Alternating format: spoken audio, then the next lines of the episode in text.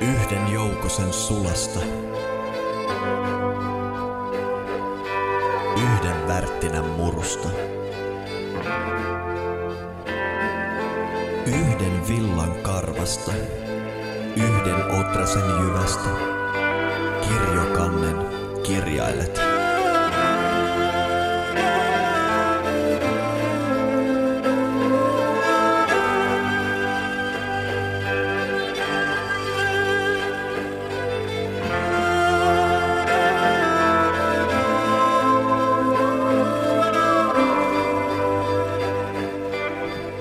Hyvää päivää, iltaa tai aamua ja tervetuloa kuuntelemaan Tietäjä podcastia, eli Tietäjäyhdistyksen ääntä, joka kulkee internetin välityksellä ja tuo kaikuja meidän esivanhempien viisaudesta.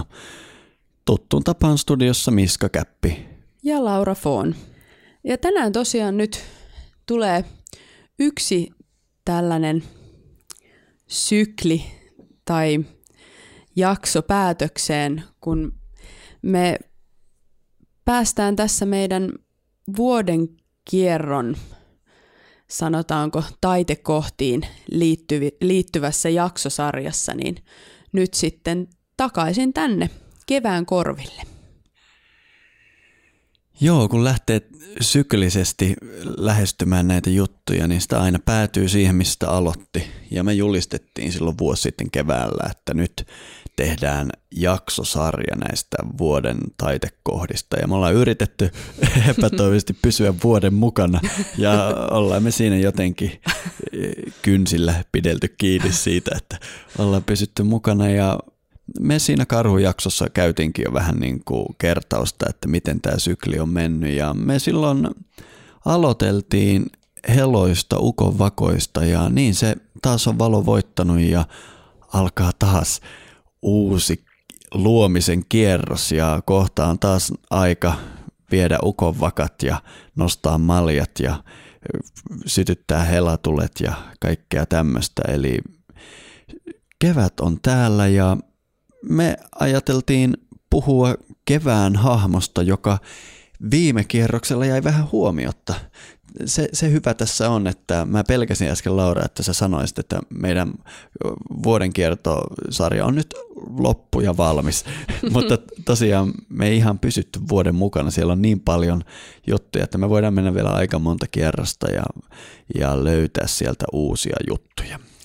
Joo, ja itse asiassa sehän on siitä huikea asia, että varmaan tota, joka kierroksella niin ymmärrys vaan kasvaa ja syvenee, joten en todellakaan missään vaiheessa sanoisi, että nyt on mitään valmista tai paketissa tai loppu, vaan päinvastoin mä ajattelisin, että nyt tässä, tässä on taas tällainen niin kuin alku, koska toivon mukaan nyt tietäjäyhdistyksessä niin päästään muutakin kuin vain podcastin muodossa todella kiertämään tätä vuotta. Eli nythän meillä on tarkoitus aloittaa tosiaan, että ihan myös siis fyysisesti yhdessä vietettäisiin näitä ää, suuria taitekohtia. Ja Ukon vakoista ollaan ilmeisesti sekin homma aloittamassa. Se varmaan on kohtalo, koska millä muulla se voisi aloittaa. Toi on hyvä pointti, että, että koko ajan tämän suhteen viisastutaan. Ja Itämeren suomalainen tietäjä tietysti onkin rakentanut elämänsä niin, että kun me nyt ollaan sidottu näihin elämän sykleihin, on se sitten vuorokausi tai vuosi, niin tämmöinen tietäjä pystyy rakentamaan sen vuoden niin, että joka kierros ikään kuin, joka kierroksella hän pystyy paremmin tulemaan yhdeksi sen vuoden kierron kanssa. Ja siinä nämä kalendaarijuhlat on niin tärkeässä roolissa ja monessa mielessä se syklin aloittaja ja pakollinen lisäys aina, mistä ei voi puhua syklialoituksesta, koska sykli voi aloittaa mistä tahansa, mutta monessa mielessä tämä ukon alkusysäys voidaan nähdä syklialoituksena ja sen takia mun mielestä on vain sopivaa, että tämmöinen kunnon yhteisjuhla voidaan aloittaa sieltä ukon vakoista. Meillähän periaatteessa ollut vähän huono tuuri tämän yhdistyksen kanssa, kun me päätettiin perustaa. Oikeastaan samalla kellon lyömällä lähti pandemia, kun tieteen yhdistys käyntiin ja meidän kaikki suuret suunnitelmat siitä, mitä tehdään yhdessä, vedettiin niin kuin vessanpöntöstä alas tyyliin, kun yhdistys oli kuukauden vanha. Ja no nyt ehkä tässä alkaa olla jo vähän niin kuin jälkipandemia meiningit, että voidaan jo kokoontua ja tänä keväänä me todellakin aiotaan viedä ukolle vakat ja sinäkin kuulija olet tervetullut mukaan. Ihan pakko sanoa tähän se, että kun mainitsit siitä, että ei oikein voi sanoa, että mistä sykli alkaa, niin sehän on ihan hauska kanssa, että oikeastaan, niin mehän ollaan silloin kekrivietolla aloitettu nämä. Mm. Mikä ja tässä? Oikeastaan. oikeastaan.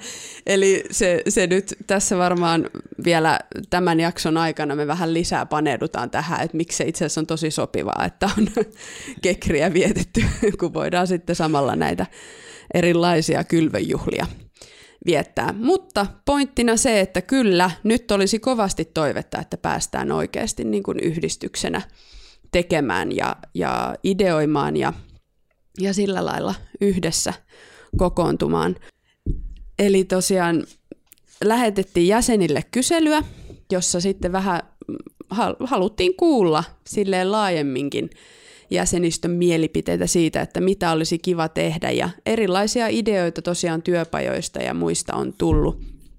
Ja, ja tota, nyt todellakin sormet ristissä ja peukalot pystyssä ja mitä kaikkea voi tehdä, että nyt päästään sitten niitä toteuttaa.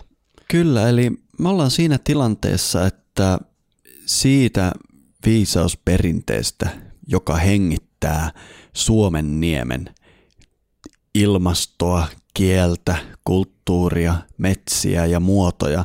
Siitä on rippeitä jäljellä. Me suurin piirtein tiedetään, miten meidän esivanhemmat näitä on viettänyt, mutta ehkä me ei sitä sisäistä jujua, sitä ei ole oikein kukaan pystynyt tallentamaan. Eli meillä kuitenkin on semmoinen tilanne, että me joudutaan rakentamaan uudelleen ja kieltämättä me ei myöskään eletä 1800-luvun agraariyhteiskunnassa. Meidän ei tarvitse kaikkea tehdä ihan samalla lailla kuin silloin.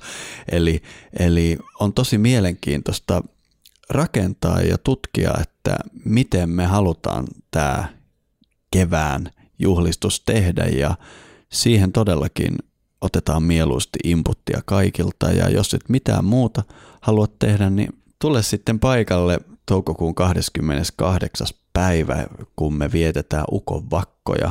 Voit tuoda sille pienen uhrilahjan ukolle oman vakkasi ja sinne voi tulla vaan ihmettelemään etenkin sitä, kuinka toisenlaiselta se kesän saapuminen tuntuu, kun siihen sisältyy tämmöinen todellinen rituaali.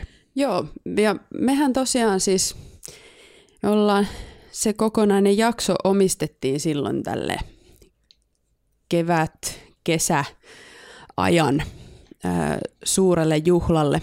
Ja siinä sitten käsiteltiin paljon ukkoa. Mutta toinen hahmo, joka tälleen kevään korvilla ja kesän korvilla ansaitsee kyllä hieman meidän huomiota ja, ja myös uskoisin, että tämän hahmon mytologia ja symboliikan kautta, niin myös tämä kevään juhlinta saa vähän erilaista merkitystä. Eli hahmo, kenen viittaa, on Sämpsä Pellervoinen. Sä sanoit Sämpsä ja mulla on itselläni pakottava tarve sanoa Sampsa. Ehkä tämä on sitten multa väärin, koska minä taidan tässä pöydässä olla se, jolla on karjalaiset juuret, koska, koska toi lausunta vähän elää tässä Suomen niemellä. Ilmeisesti lännempänä on sanottu Sampsa ja sitten tuolla vähän idempänä Sämpsä. Ja tehdään me nyt tämmöinen tasajako, että sinä voit puhua Sämpsästä ja minä Sampsasta, niin me saadaan koko niemi mukaan. Tehdään näin ja saa se tässä vähän elääkin nyt. Ei enää yleensä ollut niin, sanotaanko, totista puuhaa. Joo, eli Sampsa ja usein tunnetaan myös lisänimeltään Pellervoinen. Mitkä on, Laura, sulla niin puhtaat ensimmäiset mielikuvat? Ei yritetä olla fiksuja. Mitä Sampsasta tulee mieleen? No mun täytyy sanoa, mä en nyt pysty ihan puhtaalta pöydältä tota sanomaan, koska olen itse tässä, äh, sanotaanko, uittanut mieltäni vähän liialti äh, näissä vuodenkierron äh, juhlapyhien niin kuin teemoissa. Mm. Ja, ja mun täytyy sanoa, että tuossa kun mä viittasin siihen, että oikeastaan me ollaan juhlinta silloin pari vuotta sitten vietettiin sitä kekriä, niin silloin aloitettu. Ja siellä me lauleltiin Sammolle mm. ja Samporunostoa vähän äh, sivuttiin. Sekä myös tuossa Louhen Pohjanakan jaksossa käsiteltiin Sampoa, niin mun täytyy sanoa, että mä oon vähän puolueellinen. mun mieli menee vaan sinne. Joo, hauskaa. Mulla ehkä on helpompi ottaa semmoinen niin kuin puhdas näkökulma tähän, kun tämä on mun vanhimpia muistoja niin kuin suomalaisesta perinteestä. Mun ihan läheisin serkkuni on nimeltään Sampsa ja me vietettiin aina kesät yhdessä ihan lapsuudessa. Joka kesä tehtiin yhdessä juttuja ja, ja hänen isänsä on jonkunlainen, voisiko sanoa kansanperinne tyyppi. Mä muistan itse Niina mun lapsuusvuosina hän työskentelikin tämmöisessä perinnekylässä, pyöritti sitä ja näin. Ja, ja mulle toi sana Sampsa yhdistyy niin kuin oman perheen e, tai oman perinteen karttamiseen, koska mä muistan, että tämä mun serkkuni niin Sampsa Käpille terveisiä. Aina – lapsena, kun joku kysyy, mitä se sampsa tarkoittaa ja näin, ja sitten kun porukka alkaa puhu, puhumaan siitä, että sampsa on tämmöinen kylvön jumala ja semmoinen kova naisten mies, niin häntä alkoi aina ärsyttämään, että joo, joo, joo, on kansanperintö. Häntä niin kuin vähän niin kuin ärsytti se. Niin kuin se oli, mä muistan näistä lapsuuden mielikuvista, kuinka epäkuulia kansanperinne oli ja kuinka niin kuin me ei haluttu niin kuin ollenkaan tietää mistään Sampsa Pellervoisesta. Aina kun jotkut aikuiset alkoi puhumaan siitä, niin se oli niin kuin vaan, että voi ei. Ja silleen toi Sampsa yhdistyy mulla tämmöisiin mielikuviin. Mutta hauskaa, että Sampsa on ollut sulla semmoisena kesäpoikana sitten kuitenkin. Joo, no muuta. Sopii hyvin. Äh, joo, no ennen kuin sitten aletaan sen enempää menee syvempiin pohdiskeluihin tuosta Sämpsästä, niin äh, yleensähän aina tämän hahmon, voiko sanoa sukunimen, Toise, toisintonimenä on tämä Pellervoinen tai, tai mm. jotain siihen äh, suurin piirtein sellaista. No mitäs sulle siitä herää sitten? No joo, toi tota Samson nimeä kun aletkaan pohtimaan, niin mä lähtisin kuitenkin etunimestä liikkeelle, niin me uskalletaan ehkä sitten tähän lainausmerkeissä sukunimeen siirtyä. Öö, koska jos tutkii Euraasian viisausperinteitä, niin todella alkaa oppimaan, että tämmöinen tavu kuin Sam on aika tärkeässä roolissa. Se löytyy ihan kaikista indoeurooppalaisista kielistä ja Suomesta, vaikka suomi ei indoeurooppalainen kieli olekaan. Esim. me sanotaan toi sama, voi ei, me sanotaan toi sama, sam, sanoessamme sama. Eli suomen kielen sama, mikä tarkoittaa olla yhtä, yhtäläinen samankaltainen, ei tota sanaa ei vaan voi vältellä. On se sama, mikä näkyy vaikka englannin kielen sanassa same tai englannin kielen sanasta sum, eli summa, eli tarkoittaa kaikkea yhdessä, jonkun summa. Ja se sitten näkyy monissa mytologioissa, voi tulee vaikkapa mieleen intialainen sana sambo, se, mikä tarkoittaa suurin piirtein niin kuin kaiken olemassaolon summaa, mikä on Shiva yksi nimi. Ja Suomessa on sitten tämä sana sampo, joka erehdyttävästi muistuttaa tota, mikä me ollaankin jo käsitelty ja miten me tiivistettäisiin sampo. Kutsutaan sitä nyt luomisen sykliksi, näin niin kuin tiivistettynä, mutta kuka tahansa kuulija voi kuunnella meidän Sampo-spesiaali, oliko se kahdeksas jakso tai jotain, niin niin sieltä se löytyy. Ja mä, mä haluaisin heti, kun tässä Sampsassa on tämä Sam-alku, yhdistää sen tähän Sampo-teemaan ja en pelkästään etymologisesti, vaan myös sen mytologisen merkityksen kannalta. Ootko se messissä, Laura? Joo, kuten tuossa jo vähän, vähän siihen suuntaan viittasinkin, niin hyvin olen ton ajatuksen juoksussa mukana. Ja silloinhan puhuttiinkin siitä, että näitä samporunoja on ollut tapana lauleskella niin syys- kuin kevätkylvöjen yhteydessä. Ja tämä jotenkin on itselläni ollut ainakin se linkki, että minkä takia tuosta Sampsasta tai Sampsastakin tulee mieleen sitten tämä Sampo. Joo.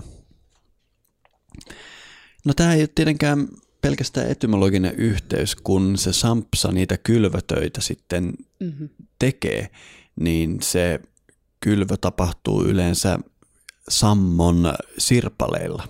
Eli sampo menee hajalle ja tavallaan siis tuottaa hedelmällisen maaperän sampsan kylvölle, mistä sitten kasvaa kaikki.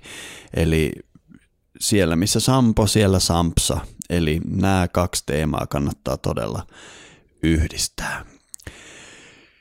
Onko sulla tästä etunimestä vielä jotain? Musta tuntuu, että ei nyt tähän kohtaan. Mä menen epäilemään, että me vielä palataan tähän, kun aletaan vähän noita runoja kattelemaan. Niin se voi olla, mutta mun mielestä tässä on nyt hyvin pohjustettu tätä etun, etunimen tavallaan, sanotaanko, ajatusta, mikä varmaan tulee olemaan nyt tämän jakson sellainen kantava teema, kun me lähdetään sitten tutkimaan näitä ö, eri teemoja, joilla tätä ö, Samson hahmoa käsitellään. Joo. No siirrytäänpä sitten tähän lisänimeen, sukunimeen, toisintonimeen. Pellervoinen. Onko sulla jotain, mistä sä haluaisit tätä lähteä käsittelemään? Mulla itselläni ei ole hirveän vakaalla pohjalla nämä omat ajatukset siihen, että mistä, mistä tämä Pellervoinen juontaa, vaan enemmänkin on ihan siis todellakin ö, lähteiden varassa – ja, ja toki sitten nyt täytyy se myöntää, että mulla on semmoisia hataria mielikuvia tietystä semmoisesta tulkinnasta, jossa tämä pellervoinen yhdistetään jotain kautta tähän tämmöiseen niin maa-ainekseen ja ö, hummukseen ja muuhun tämmöiseen tavallaan. Mutta, mutta tota, tämä yleisempi, mikä tulee paljon vastaan pellervoisen kanssa, on siis pelto Tämä käy ihan hyvin järkeä, jos meillä on puhetta kylväjästä, niin kas kummaan se yhdistetään peltoa, eli tämä looginen ajatteluketju on aika helppo nähdä. Mä henkilökohtaisesti en ihan lähde tuohon messiin, tai lähden vaan osittain, koska tämä sana pelto, se on ikivanha suomalainen sana, joskin sitä taidetaan pitää germaanilainana, mutta sitten kun me puhutaan pellervoisesta, niin itse asiassa enemmän kuin peltoon, se mun mielestä kuulostaisi viittavan pellavaan. Ja sinänsä tähän ei tarkoita mitään, koska sana pellava ja pelto vaikuttaisi myös olevan etymologisesti yhtä. Eli pellava on käytännössä kasvavaa lankaa, kasvavaa kuitua. Eli sitä maagista juttua, mistä saa vaatteita, kuitua, joka kasvaa pellolla. Eli pellava on tämmöistä peltolankaa. Ja, ja siis peltohan on merkinnyt ei pelkästään peltoa, vaan myös kasveja, jotka niin, kasvaa. sitä, mikä kasvaa Joo, siinä. Eli sinänsä mun mielestä toi pellava on ihan niin kuin perusteltu ja vähän ehkä tämmöinen munakana sitten, että mikä tulee mistä, mutta mm. äh, kuitenkin, eli, eli teemana on tämä tällainen niin kuin, sanotaanko sellaiset alkusyyt tai säikeet, jotka kasvavat mm. ja joista sitten niitä tavallaan, niitä muokkaamalla tai käsittelemällä saa sitten lankaa, josta saa sitten kangasta, josta saa sitten kaikkea mahdollista. Täsmälleen, ja tämä liittyy sitten tähän niin kuin koko viisausperinne teemaan, missä ajatellaan, että tietoisuus ikään kuin kutoo tämän meidän maailmankokemus. Tämä on ihan niin kuin kansainvälinen. Kiinassa puhutaan verkosta ilman kutojaa, joka kutoo itseään. Se on tämä maailmankaikkeus. Sitten meillä on kaikki Indran verkot tuolla veedisessä perinteessä Intiassa ja näitähän löytyy joka No puolelta. ja sitten jos jotain hämähäkkimytologiaa alkaa katselemaan, mm. niin siis näitä on tämmöisiä eri- erilaisia jumalattaria, jo- jotka sitten on yhdistetty justiinsa verkon kutojiin. Kyllä, ja sitten vielä ihan rukin tärkeys mm. Kaikessa ja rukin lavat mytologisina varastoina, mi- missä lanka on. Tämä on niinku aivan uskomattoman laaja teema. Mutta miten tämä liittyy Sampsaan juuri, on se, että häntä usein kutsutaan kymmennypläksi, tai miten, ky, mitä sun mielestä tarkoittaa kymmennyplä? Nyplästä tulee tietenkin mieleen nyplääminen. Mm. Eli äh, jotain, mitä tehdään käsillä, sormilla. Sitten kun mennään tuonne käsityöperinteen puolelle, niin siellähän itse asiassa tosi hauskasti puhuttiin tästä juurikin pellavasta, niin siis pellavaahan on nyplätty pitsikankaaksi. Ja nypylä on se, se puusta muotoiltu puikko, jonka ympärille sitten tätä lankaa kierretään, jotta sitten äh, saadaan tätä nypläystä tehtyä. Ja sitä kauttahan siis tämä kymmen nyplä, niin nyt palataan ikään kuin taas tähän keskusteluun, jota käytiin tästä Sampsa tai Sampsa-nimen merkityksestä. Mm. Eli palataan ikään kuin siihen, anteeksi, nyt täytyy sanoa vielä se, että tätä Sampoahan silloin käsiteltiin mun, mun mielestä myös tämän niin kuin sammas-idean kautta Joo. silloin siinä Sampo-jaksossa. Ja mun mielestä nyt palataan ikään kuin siihen ajatukseen, että on tämä tää tällainen nypylä, jonka ympärille sitten lankaa kierretään ja siitä lähdetään nypläämään sitten tätä elämän verkkoa tai kangasta. Joo, arvaa millainen mielikuva mulle tuli tosta. Että No. Sa- Samsa Pellervoinen on semmoinen tyyppi, jolla on niin kuin sormien tilalla nypylät. Ja, ja sillä niin kuin, se on kymmen nypylä sen takia, että sillä on kymmenen sormea, jotka on kaikki tämmöiset nypylät. Ja niillä hän pystyy kutomaan koko maailman kaikkeuden. Kyllä, se on mun mielestä aivan loistava mielikuva.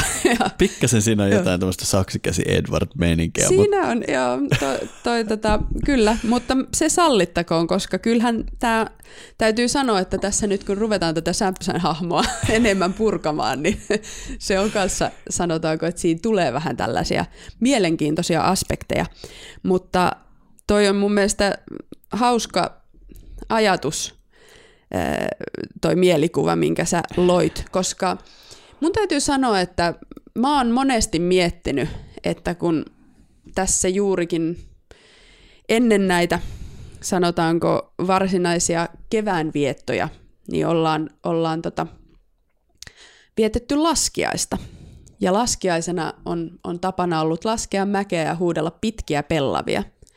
Ja tämä on ollut mulle jossain vaiheessa semmoinen, niin kun, jos sulla oli silloin lapsena, että et halunnut mietiskelle Sampsa-nimen syntyjä, niin, niin mulla on ollut toi on jotenkin semmoinen, että mun mielestä se on vaan ollut kertakaikkisen niin kuin outoa, että minkä takia nyt niin kuin jotkut pellavat liittyisi johonkin mäenlaskuun ja Mm. mikä tämä homman nimi on, että eihän tossa.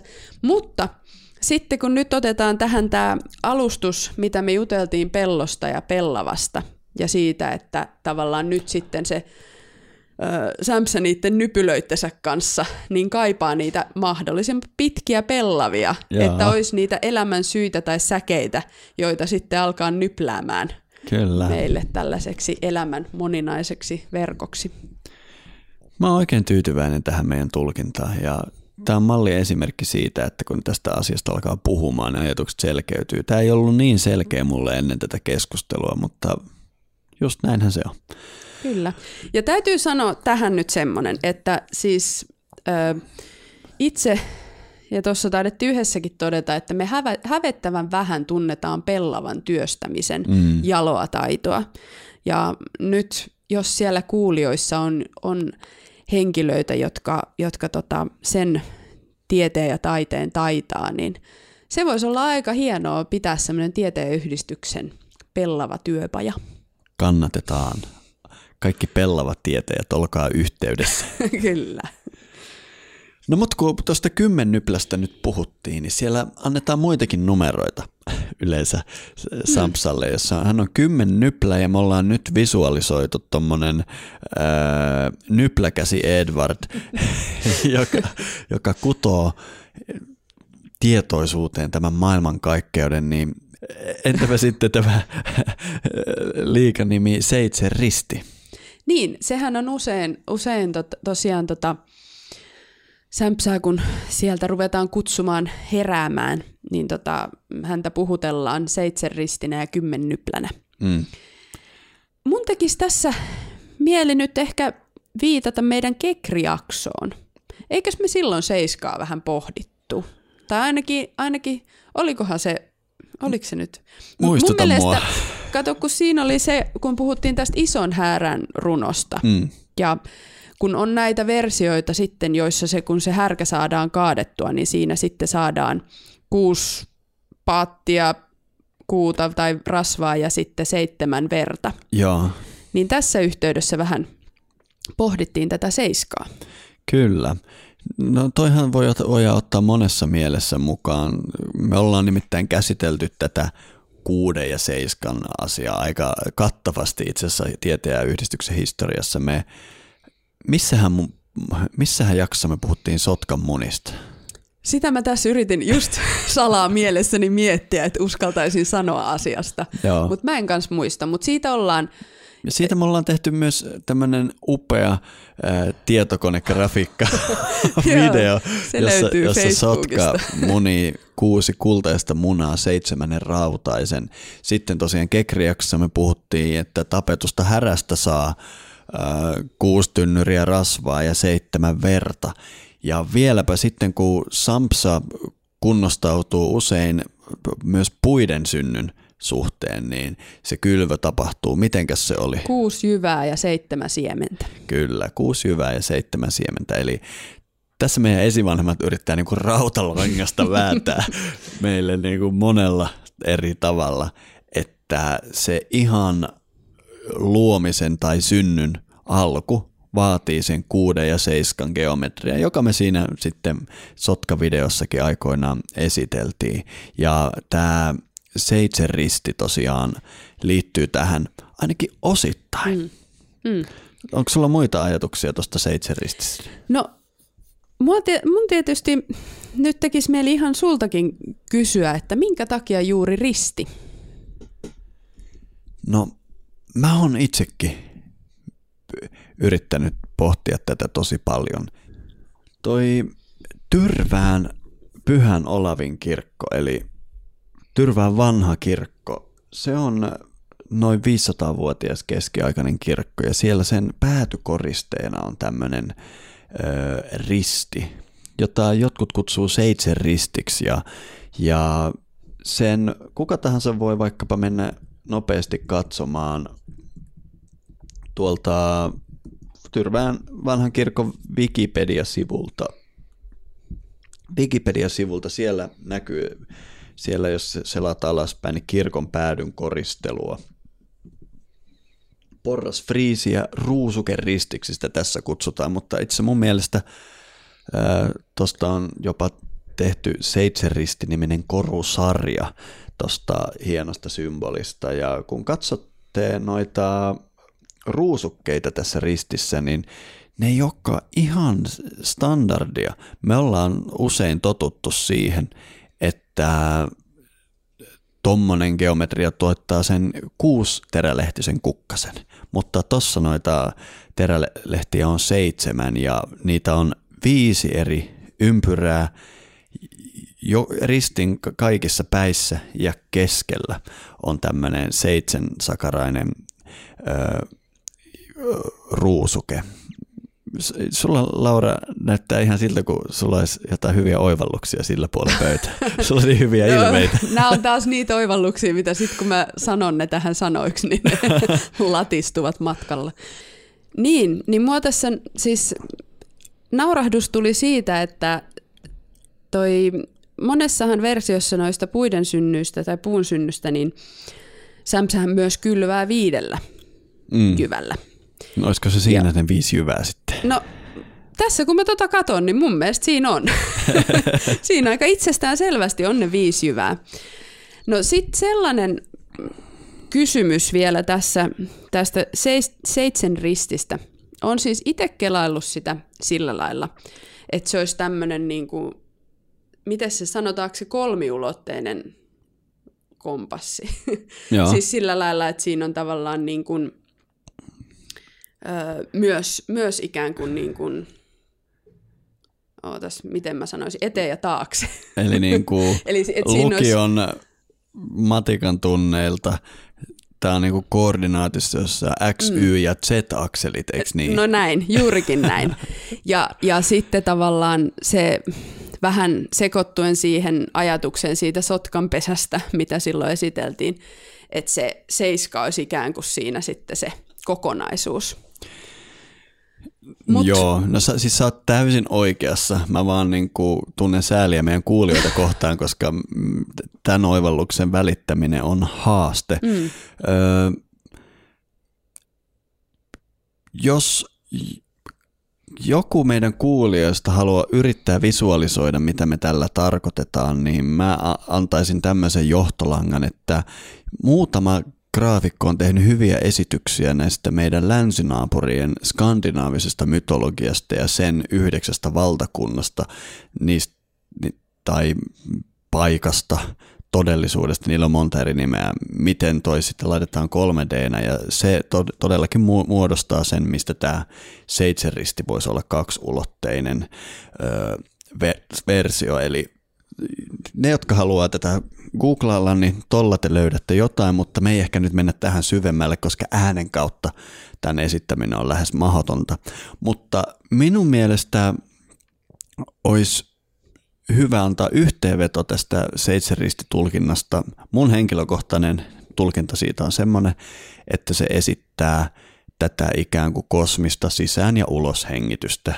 Eli siinä on tavallaan tämä sykli esitettynä, miten sieltä, sieltä Samsan unesta, kun puhutaan nyt tässä jaksossa tällä terminologialla, laskeutuu, Samsa herää ja kutoo maailman. Ja sitten se maailma taas katoaa. Se on tämmöinen niin syklinen ö, ilmiö, toi seitsemän risti.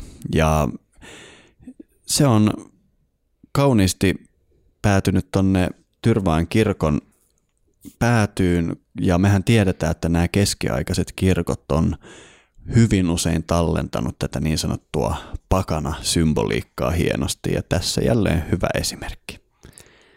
Joo.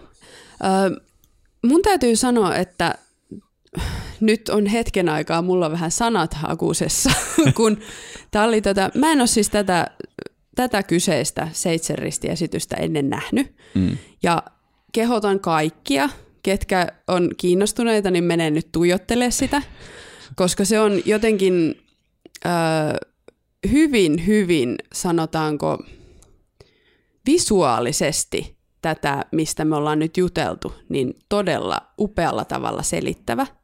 Ja toi porras friisikin siinä kirkossa, mikä johtaa tonne Kyllä. yläikkunaan, se niinku Toi on aika kaunis esitys. Kyllä. Musta tuntuu, että tieteen yhdistys tekee nyt retken tuonne Pyhän Olavin kirkkoon. se, se on päätetty nyt. Mutta siis joo, kehotan todella äh, menee tuijottelee tätä, koska tota, tämä on nyt, ähm, itse olen jotenkin niin häkeltynyt, miten hienolla tavalla on taas kerran osattu se visuaalisesti esittää asia, johon sanat eivät oikein riitä. Ja no mä sitten tuossa seitsemänristissä ehkä näen sen sellaisen niiden elämänlankojen soljumisen. Joo. Eli tavallaan se on ikään kuin, että et sillä se sämpsä on siinä, missä se on se kymmennyplä, että se sitten sitä verkkoa kutoo, niin se on myös ikään kuin ne seitsemän elämänlankaa tai sitten se risti, joka sitten on tavallaan pohjana sille, että sitten sitä voidaan nypläillä. Niin, nähdäänkö me tuossa oikeastaan ne nypläkäsi Edwardin kädet? No todennäköisesti siis, kyllä. Sitä voi nyt tuijotella. no hei, mutta mun mielestä meillä on tässä portti jatkoaiheeseen, kun me tuijotellaan tota hienoa syklisymbolia tuossa, niin voitaisiin puhua siitä, mikä on yksi niitä merkittäviä runoteemoja ö, Sampsa Pellervoista koskien, eli tämä Sampsan herätys. Ja voitaisiin puhua, miksi se on niin relevantti liittyen vaikkapa just tähän symboliin. Niin, siis sehän nyt tietenkin on aika itsestään selvää, että nämä Samson herätysrunot, niin nehän to, tosi usein alkaa sillä, että mm, todella Samson nimetään seitsemän ristiksi ja kymmen nypläksi. Mm. Mutta mitä sitten tapahtuu? Sitten, koska tätähän lauletaan sitten niin kuin keväällä tai kesällä, niin sitten me lähetetään yleensä herättäjiä Samsalle. Ehkä se kaikista niin kuin kanonisoiduin versio on, että ensin menee talven tyttö ja... Vai kun... Poika se yleensä taitaa olla. Eikö se ole talvipoika ja No, useimmat lähteet mun mielestä sanoo sitä tytöksi, mutta okay, no. se on, joskus ne on talven tyttö, talven poika, joskus on öö, jänö, joskus on susi, susi mm. edustaa usein talvea, jänis sitten kevättä ja näin, että ne vähän vaihtelee. Mutta tota noin... Siinähän on semmoinen, että niillähän usein on, tulevat jotenkin ahavaisella tai tuulen, tuulen avustuksella sitten nämä kyllä, herättäjät. Kyllä, ja tietyissä versioissa itse tuuli mm, käy siellä kyllä. ja käännytetään. Kyllä. ja moititaan, että tuuli oot vaan puhaltanut kaikista lehdet puista ja muista, että ei, ei, ei en sinun vuoksesi herää. Joo. no mutta miten tämä Sampsa-herätys liittyy tähän meidän hienoon ö, seitsemän ristiin, niin mä itse sanoisin, että nämä meidän eri vuoden aikojen edustajat oikeastaan löytyy tuosta kuvasta. Mm. Ja kun me katsotaan niitä ruusukkeita siinä, niin joitain niistä voisi pitää talvena tai sutena, joitain keväänä tai jäniksenä, jotain myös tuulena. Me voidaan niin kuin katsoa tuota sykliä sekä elementtiopin tai vuoden vaiheiden, vaiheiden mukaan tai niin edelleen. Ja tavallaan me tässä Samsa-herätyksessä puhutaan siitä, että mikä vaihe siinä syklissä kelpaa siihen, että Samsa voi kutoa tämän meidän todellisuuden ja siinä käännytetään eri aspekteja syklistä, kunnes sitten kun paikalle saapuu yleensä se kesän tyttö tai kesän poika tai tietyissä tapauksissa päivä, eli itse aurinko yrittää herätellä Samsaa ja siihen hän sitten herää ja aloittaa kylvöt. Haluaisitko sä, Laura, lukea meille otteen tuosta Samsa-herätyksestä? Joo, no mä voisin itse asiassa lukea tässä pätkän Uuno Harvan suomalaisten muinaisusko kirjasta, jossa Samsa Pellervoista käsitellään. Ja tässä tosiaan tota, sivulla 171 käsitellään juurikin tätä Samsan herättämistä. Kuka siis Samsan kutsujaksi? Aluksi lähtee matkalle talvipoika, joka tuulella ajaen saapuu Sämpsän sängyn luoksi. Nouse Sämpsö sängystäsi, kyleltäis kymmennyplä, selältäis seitsen risti. Läkkä meille vierahikse, rukihiaan ruttamaan, toukoja toimottamaan. Eivät kasva meidän kagroit, ei ruta meidän rukihet, eik tomua toukopellot. Talvipojan pyytäessä ei Sämsä kuitenkaan ole halukas nousemaan.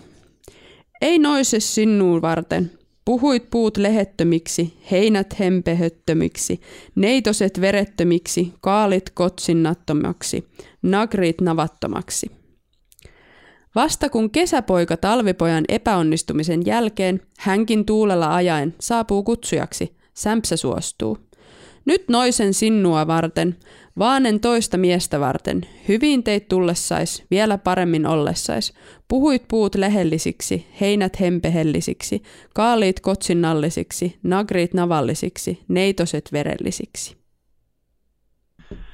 Se oli hyvä yhteenveto tästä Sampsan herätyksestä, jossa tuulen tuomana talvenpoika käännytettiin, mutta kesä kelpasi. Ja tämä tietysti on he, se helppo niin sanottu ulkoinen tulkintakonteksti on siinä, että, että Sampsa on se, joka saa viljan kasvamaan ja vain kesällä se onnistuu. Ja sitten meillä on tämä tietäjän tulkintakonteksti, niin sanottu sisäinen tulkinta, joka kertoo siitä syklin vaiheesta, missä synnyt on mahdollisia. Tässä ollaan puhuttu tästä pellosta ja viljan kasvusta, mutta kyllähän tosiaan ne puutkin ovat sitten metsän tapion viljaa, niin mm. onhan se, ja kuten tuossa mainittiinkin, niin Sämpsä sitten ö, on nämä puiden syntyrunot, joissa sitten Sämpsä on tosiaan puiden kylväjänä, ja siinä ehkä sitten versus näihin heräämisrunoihin vähän semmoisessa aktiivisemmassa roolissa, että saa kaiken itämään. Kyllä. No me ollaan nytten tehty hyvää työtä. Me ollaan saatu joku käsitys siitä, kuka on Sampsa. Me olemme esitelleet kolmesta tärkeimmästä Sampsa-runoteemasta nyt tämän herätyksen ja puiden synnyn. Mä ehdotan, että nyt pidetään pikku breikki ja tieteenyhdistyksen kannatusjäsenien kanssa mennään Tuonelaan, jossa me sitten analysoidaan se kolmas ja mun mielestä rikkain Sampsa-runoteema, eli miksi sitä pitäisi kutsua jumalaisen veneen teko. Tai... Niin, venepuiden nouto tai mitä Joo. näitä on. Ja mä ajattelin kyllä vähän, että mä voisin sulta vielä pikkasen udella myös tästä Sampsan hieman raflaavastakin roolista siskonsa tai emonsa makaajana. Oi, nyt mennään hurjaa aiheeseen. Mutta ehdottomasti mennään. Se liittyy väistämättä tähän Sampsan-runojen kolmikerroksisuuteen, jos jonka, joka on tietysti pääteemaa myös siellä venepuiden haussa. Eli jos haluat venepuita hakemaan meidän kanssa tuonne Tuonella osuuteen, niin menehän tieteä.fi ja liity siellä kannatusjäseneksi ja voit muutenkin tulla sitä kautta mukaan meidän toimintaan, jos esivanhempiesi viisausperinteen harjoittaminen sinusta mielekkäältä tuntuu. Pidetään pikkubreikki ja lähdetään hakemaan venepuita. Mm-hmm.